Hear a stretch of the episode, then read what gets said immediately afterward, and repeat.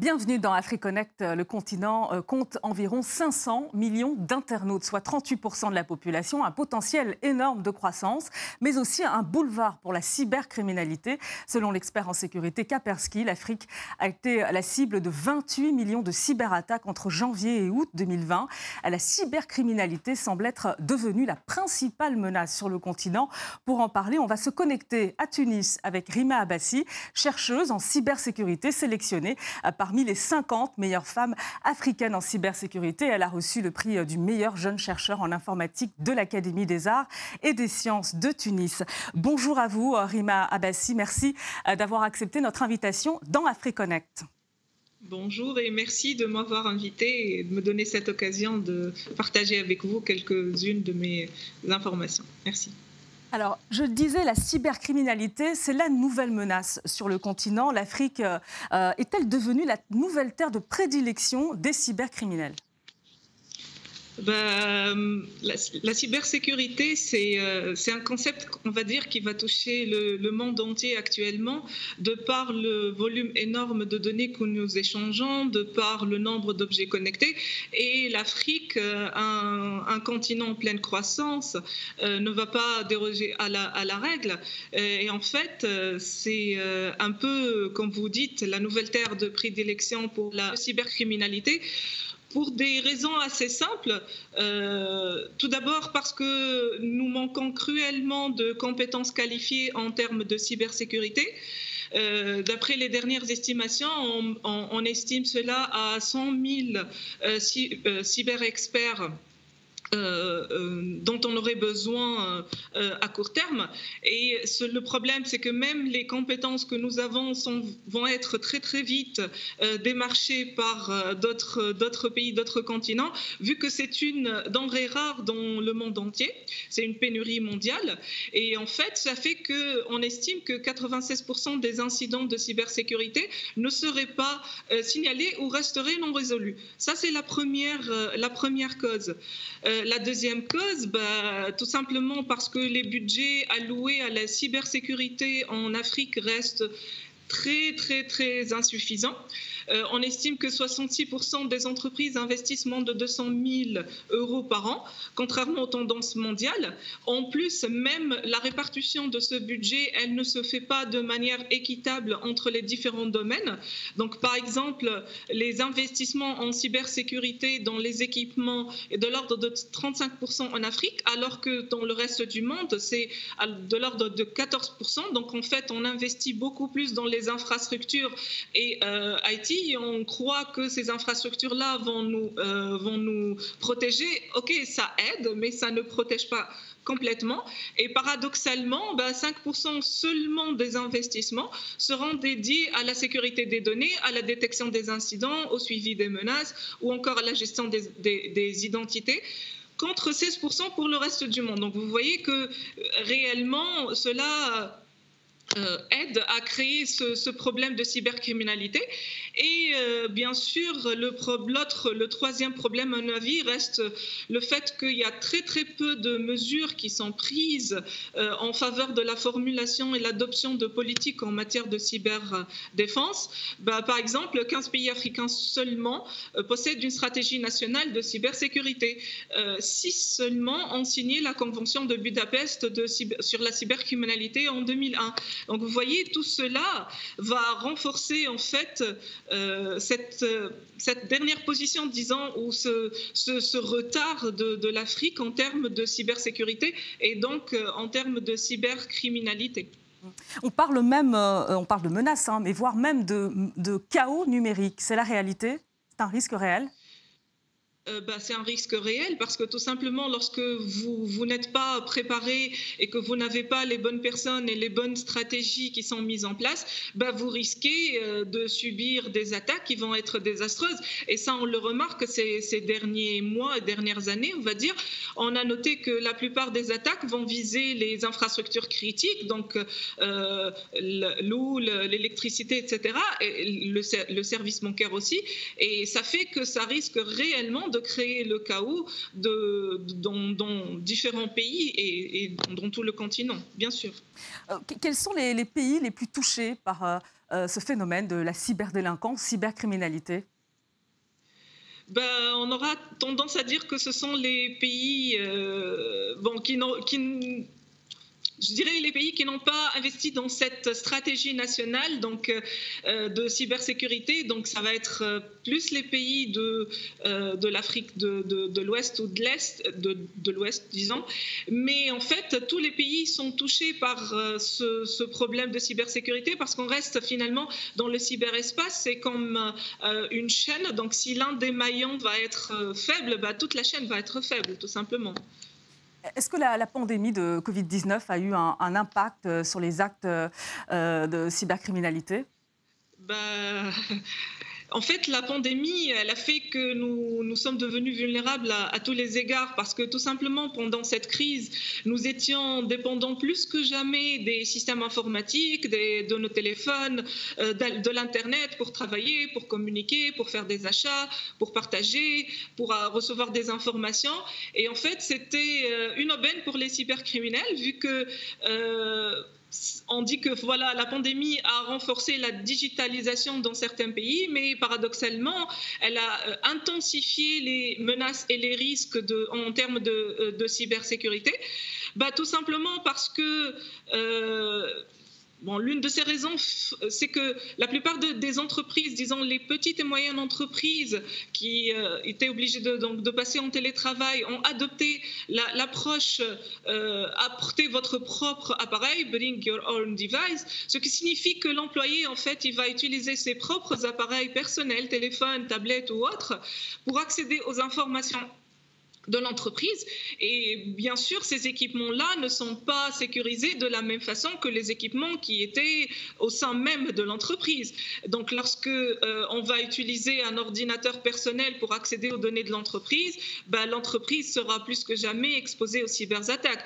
Parce que la moindre des choses, c'est qu'un employé ne va pas forcément avoir un antivirus qui sera à jour, il ne va pas forcément faire des analyses euh, régulièrement, il ne va pas forcément avoir un pare-feu, il ne va pas utiliser du cryptage pour échanger des données.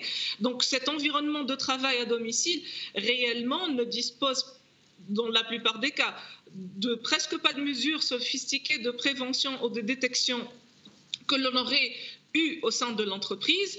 En plus, les réseaux Wi-Fi qu'on va utiliser euh, chez soi sont beaucoup plus faciles à attaquer que les réseaux euh, euh, de l'entreprise filaire ou sans fil. Bien sûr aussi, l'erreur humaine qui était déjà avant la pandémie une source, de, source majeure de préoccupation l'est encore plus aujourd'hui parce que involontairement ou imprudemment, les employés vont permettre à certaines personnes d'accéder ou de mauvaises personnes d'accéder euh, aux informations parce que lorsqu'on est dans son entreprise, on est plus ou moins concentré, on est dans un environnement bien précis, bien clair, euh, on est, je dirais, sur ses gardes, alors que chez soi, on peut être perturbé par les membres de sa famille, par des individus qui vous rendent visite, par le téléphone personnel qui sonne, etc. Et tout ça fait que le nombre d'erreurs humaines a augmenté euh, en flèche. Et ça fait que euh, finalement le nombre d'attaques a augmenté. Rendez-vous compte, euh, pendant la pandémie, on, a euh, une attaque en rançongentiel toutes les 14 secondes. Donc vous imaginez, c'est énorme. Rima Abassi, avant de se pencher sur qui se cache derrière les actes de cybercriminalité, de cyberattaque, ce chiffre, les pertes dépassent 4 milliards de dollars. C'est un coût financier énorme. Euh, et c'est significatif pour les économies africaines Très très significatif. J'allais justement vous, donner un autre chiffre.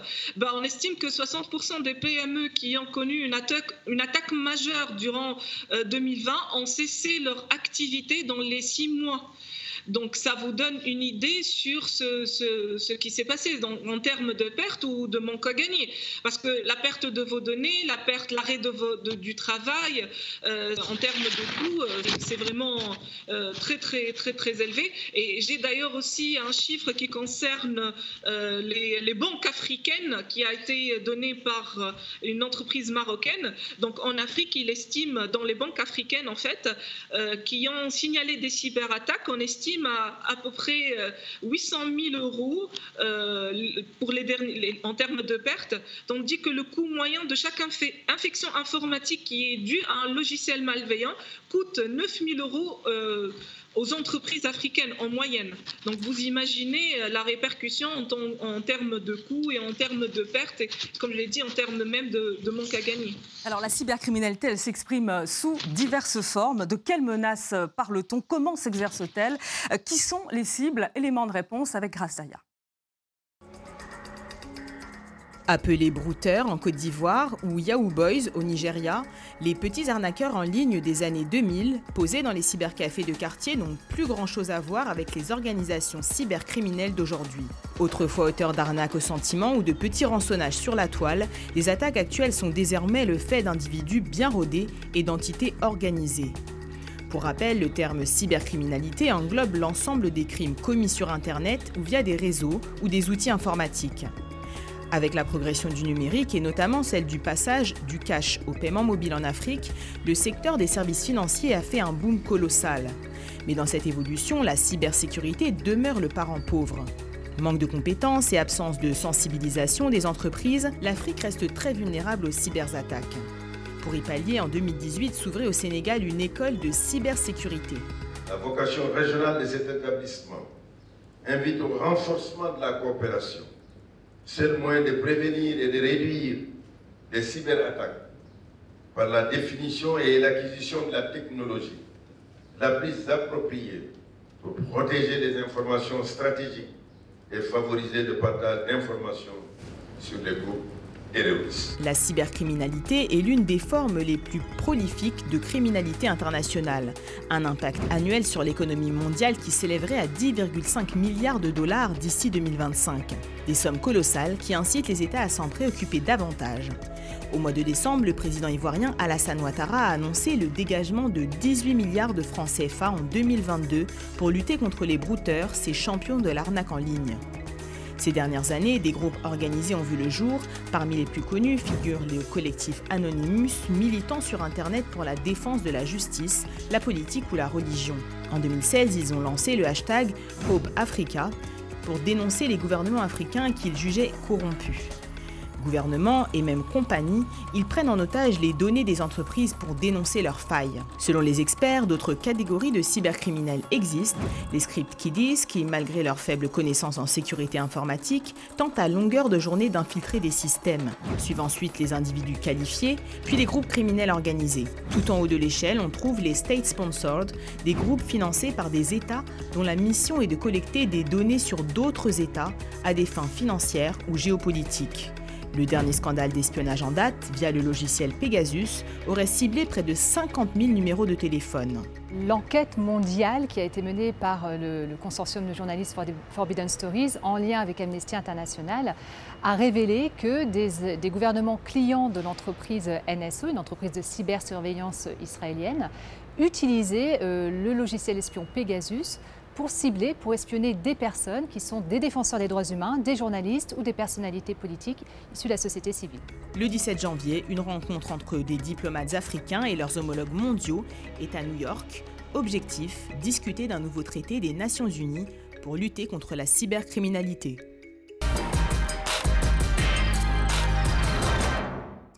Un nouveau traité donc des Nations Unies pour lutter contre la cybercriminalité initié par euh, la Russie qui doit voir le jour auquel les pays africains sont appelés à participer activement. Euh, Rima Abbassi, parmi euh, les préoccupations majeures au niveau international, le cyberterrorisme euh, également sur le continent. cela a pour conséquence aussi de la cybercensure. Qu'est-ce qu'on peut dire sur l'action des États? Ils sont à la fois régulateurs mais aussi coupables de la situation? Ça va dépendre des États. Certains, bah, oui, sont plus ou moins complices parce que, comme vous l'avez dit dans votre reportage, bah, ils vont financer ces groupes-là pour essayer d'en tirer parti. Certains sont coupables en faisant un peu la politique de l'autruche. Euh, donc, il n'y a rien, tout va bien. On, investira, on prendra les choses en main là, le jour où il y aura euh, un grave incident. Donc, là aussi, euh, ils ne prennent pas les choses au, au, sérieux. Ils sont aussi, des fois, ils ne peuvent pas, des fois, prendre les choses au sérieux parce qu'ils n'ont pas, comme on l'a dit, les moyens ou les compétences pour les faire. Pour les faire. Donc réellement, ça, va dépendre du, euh, c'est au cas par cas. Mais bon, disons qu'on on essaie, certains pays essayent euh, de, trouver le juste milieu, d'essayer de de, de, de, défendre, disons, leur cyberespace du mieux qu'ils le peuvent. Rima Abassi, on va marquer euh, une courte pause et se retrouver un instant pour poursuivre dans AfriConnect. Restez avec nous.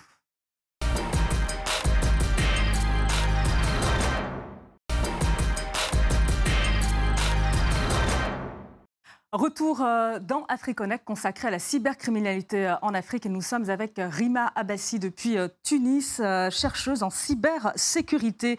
On l'a vu dans le sujet Rima Abassi, l'action d'un collectif célèbre de hackers, Anonymous. C'est un collectif de pirates, d'experts capables de mettre hors service des sites. Ils ont lancé une initiative hashtag HopAfrica. Ce sont des, des web terroristes pour certains, des robots euh, du web pour d'autres. Euh, par quels moyens techniques ils agissent? Bah, en fait, ce sont, comme vous l'avez dit, c'est un mouvement, c'est tout un, euh, c'est tout un mouvement en fait. Ce n'est pas une, une organisation. Donc en fait, ils agissent par le fait de ne pas être centralisés. Pas ils n'ont pas de hiérarchie, donc pas de hiérarchie. C'est un mouvement complètement décentralisé sans hiérarchie.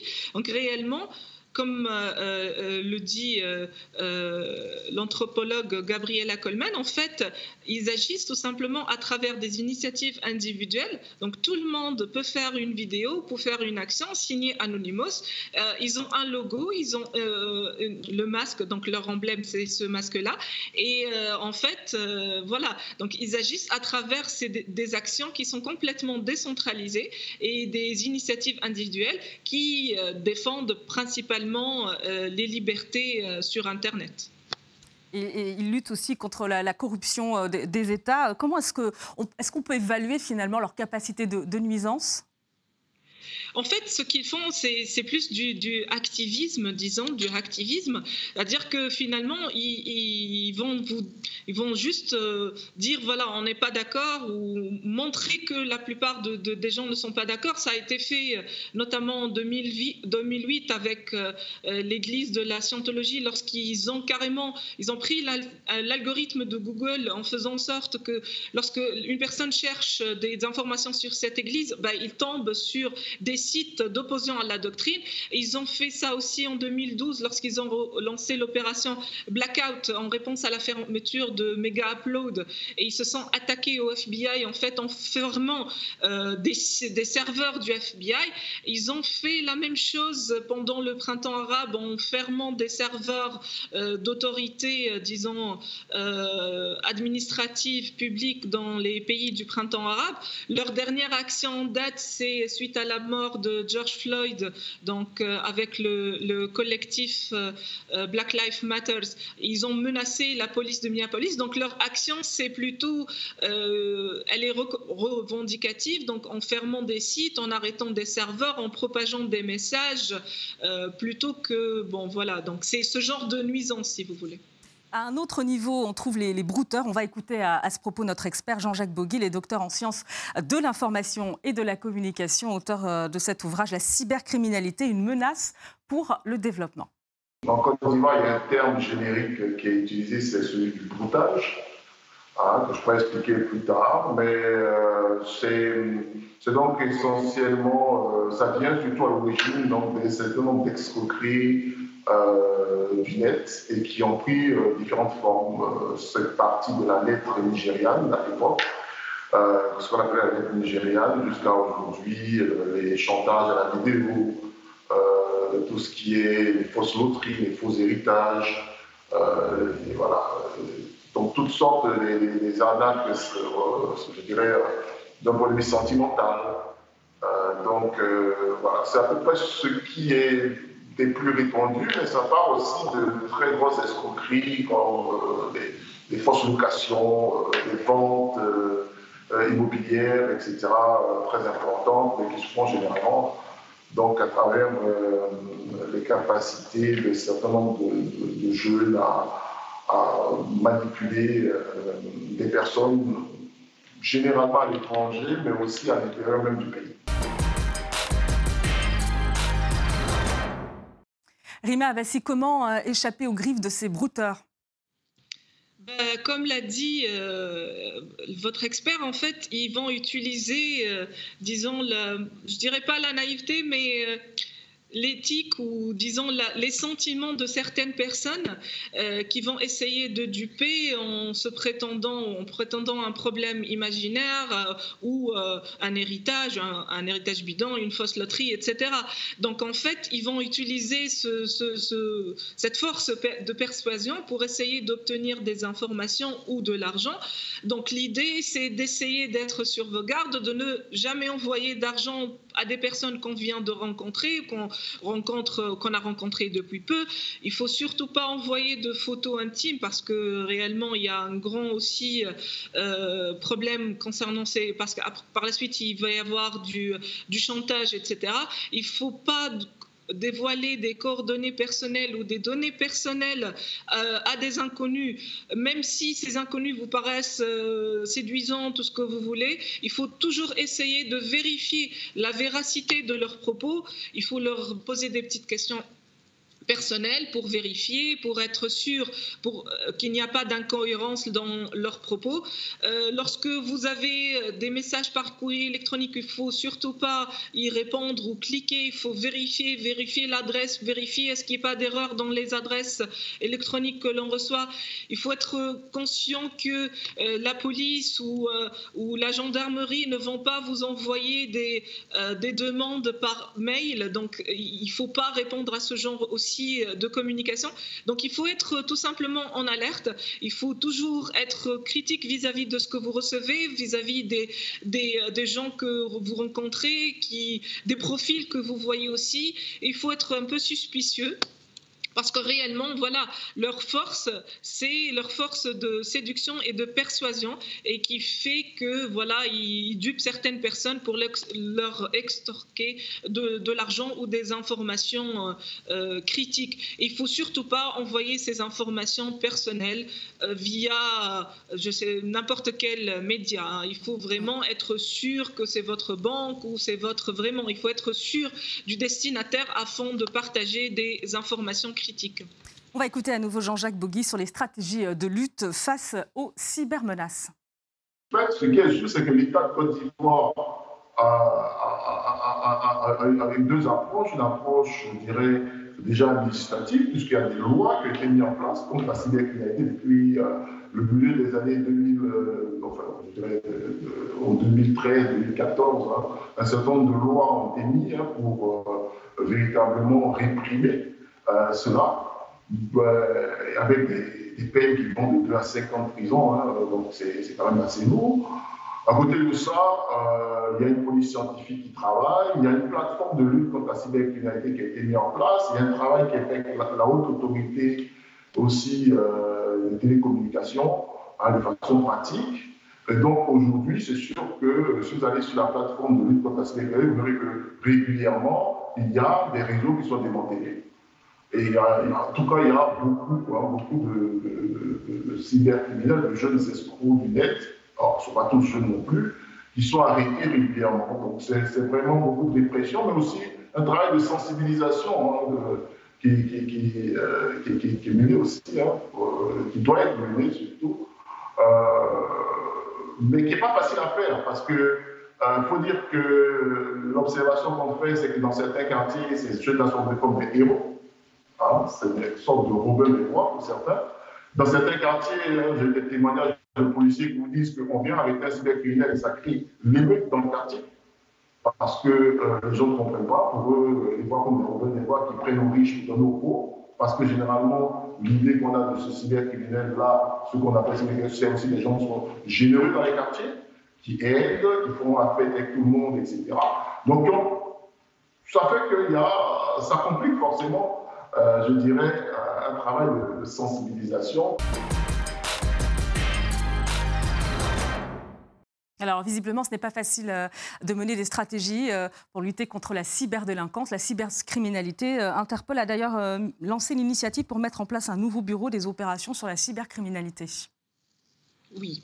En fait, Interpol a, fait tout un travail en fait pour aider, euh, euh, disons, à les pays membres de l'organisation. Euh, pour lutter contre la cybercriminalité. Tout d'abord, ils ont recensé en fait les cinq plus grandes menaces pour que les pays puissent se concentrer sur, ces menaces.